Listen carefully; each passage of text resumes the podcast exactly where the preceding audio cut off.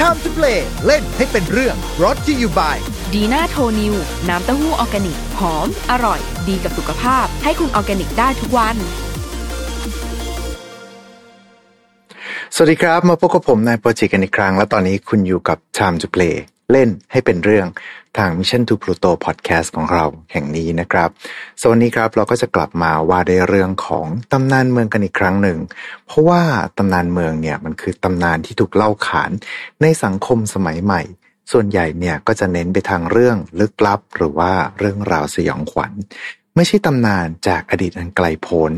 แต่มันสามารถเกิดขึ้นกับเราได้ ทุกช่วงขณะครับ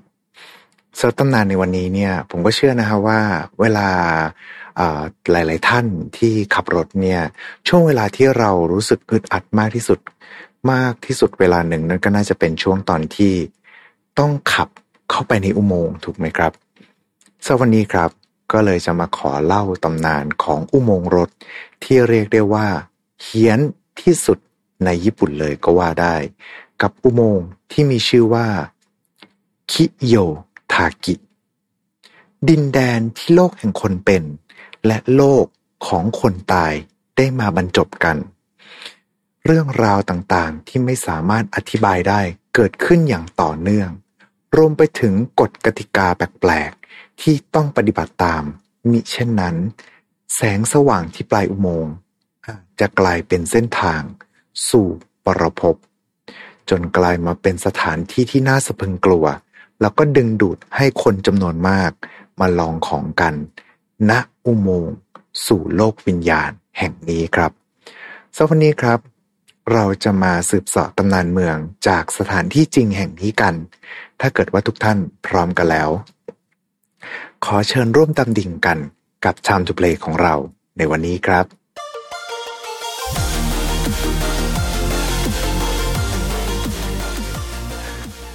ำหรับเรื่องราวในวันนี้นะฮะ อยู่ที่เมืองเกียวโต เมืองหลวงเก่าของญี่ปุ่น มีสถานที่ท่องเที่ยวชื่อดังครับ อย่างทางอาราชิยามะ ซึ่งก็จะมีทั้งวัดอย่างเทนริวจิ ทางเดินไม้ไผ่ แล้วก็หมู่บ้านโอโคจิซังโซ ซึ่งเป็นหมู่บ้านโบราณ และใกล้ๆกันนั้นเองครับ ก็มีสถานที่ท่องเที่ยวอีกหนึ่งแห่ง จะเรียกว่าท่องเที่ยวได้ไหมนะ กับสถานที่ที่มีชื่อว่า อุโมงค์ผีสิงคิโยทากิ ซึ่งจะเป็น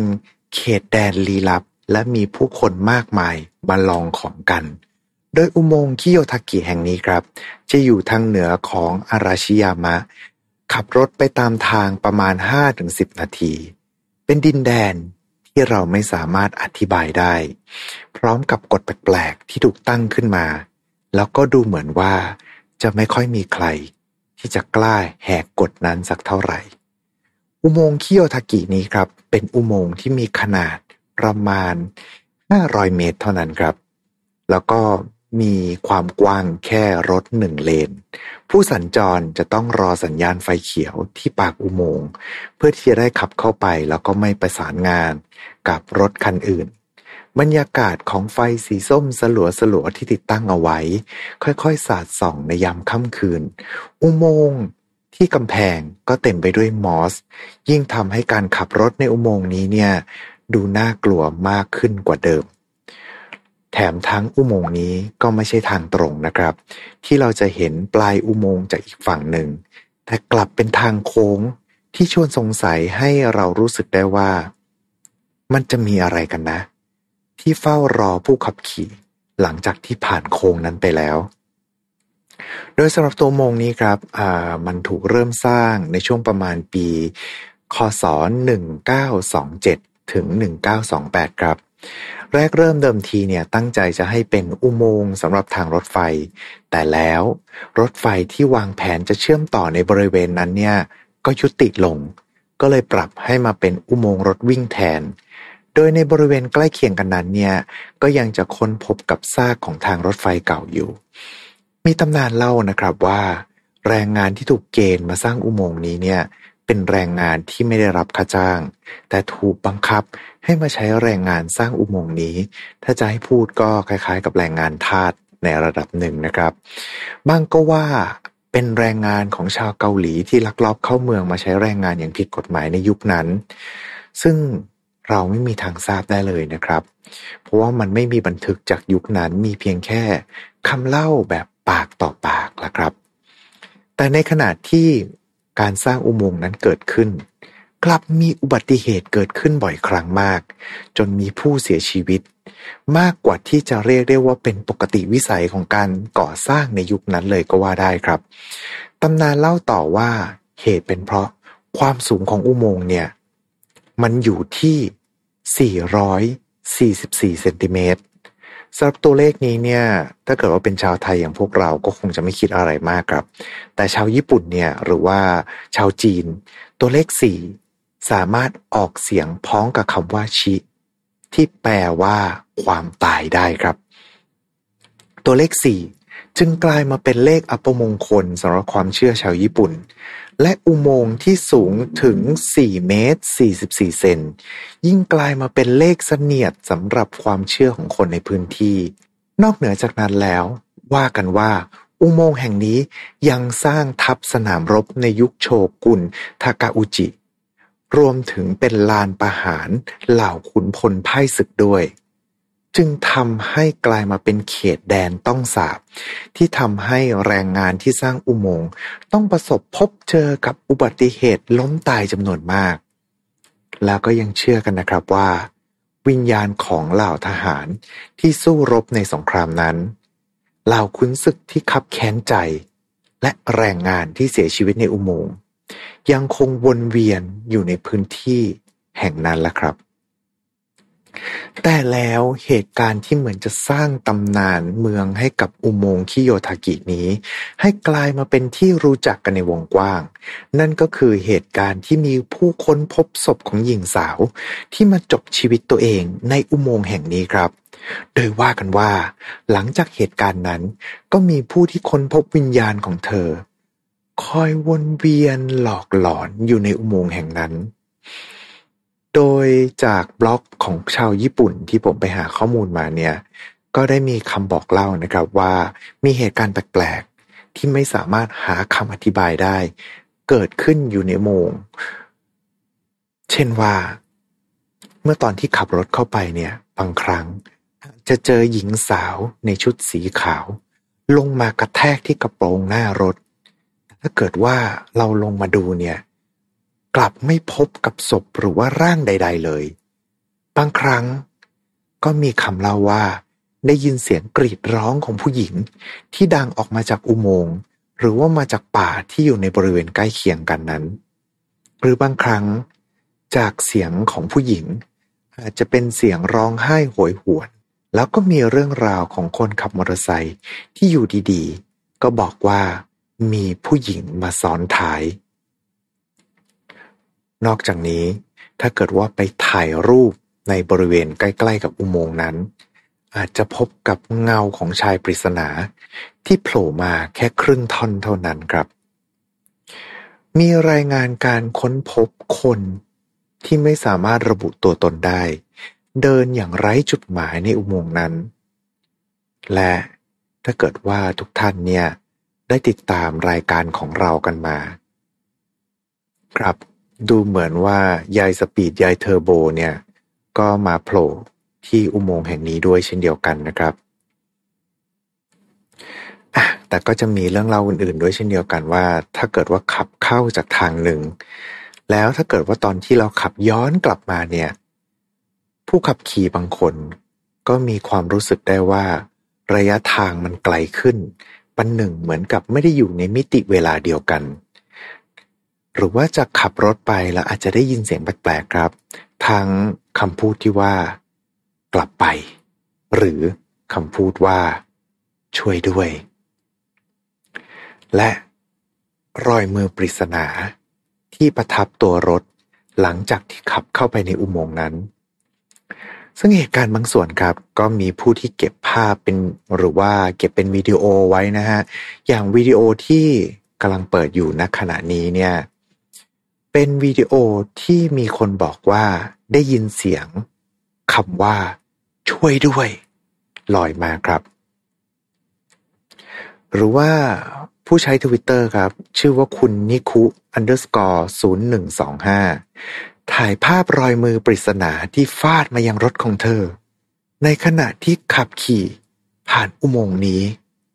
ถ้าคิดว่าภายในอุโมงค์นั้นเฮี้ยนแล้วนะครับ ภายนอกอุโมงค์เองก็มีเรื่องราวต่าง ๆ มากมายด้วยเช่นเดียวกัน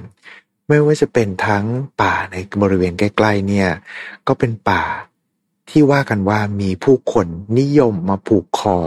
จบชีวิตตัวเองที่แห่งนี้ กระจกโค้งใกล้กับแยกในบริเวณนั้น ก็มีเรื่องเล่าด้วยเช่นเดียวกันครับว่า ถ้าเกิดว่าเราจ้องเข้าไปนานๆในช่วงเวลากลางคืนเนี่ย ก็อาจจะพบกับภาพของตัวเองในวาระสุดท้ายด้วยเช่นเดียวกัน และจำได้ใช่ไหมครับว่า ผมเคยพูดถึงกติกาของอุโมงค์นี้ กติกาที่ว่าและผู้คนในพื้นที่ยังคงปฏิบัติตาม มาจนถึงทุกวันนี้นั่นก็คือ ถ้าเห็นไฟจราจรที่ปากอุโมงค์เป็นสีแดง สบายใจได้ครับ จอดรอ แล้วก็ให้สัญญาณไฟเป็นสีเขียว ค่อยขับรถไปตามปกติ แต่ถ้าเกิดว่าเห็นว่าสัญญาณไฟเป็นสีเขียวเมื่อไหร่ จงหยุด จงหยุดรอสัญญาณไฟ จนมันกลายเป็นสีแดง แล้วค่อยกลับมาเป็นสีเขียวอีกครั้ง เพื่อขับเข้าไปในอุโมงค์เพราะว่าสีเขียวที่คุณเห็นนั้น แท้ที่จริงแล้ว มันอาจจะไม่ใช่ไฟจราจร แต่เป็นดวงวิญญาณเร่ร่อนที่ชักพาให้ผู้ขับขี่ เข้าไปสู่โลกวิญญาณครับ เหตุการณ์ทั้งหมดที่ว่ามานี้จะไม่เกิดขึ้นในช่วงเวลากลางวันหรือว่าช่วงหัวค่ำแต่ถ้าเกิดว่าดึกดึกหน่อยหรือว่าใกล้ช่วงเที่ยงคืนแล้วเนี่ย ทุกคนในละแวกนั้น จะกล่าวว่าให้เลี่ยงไปใช้เส้นทางอื่น น่าจะดีกว่า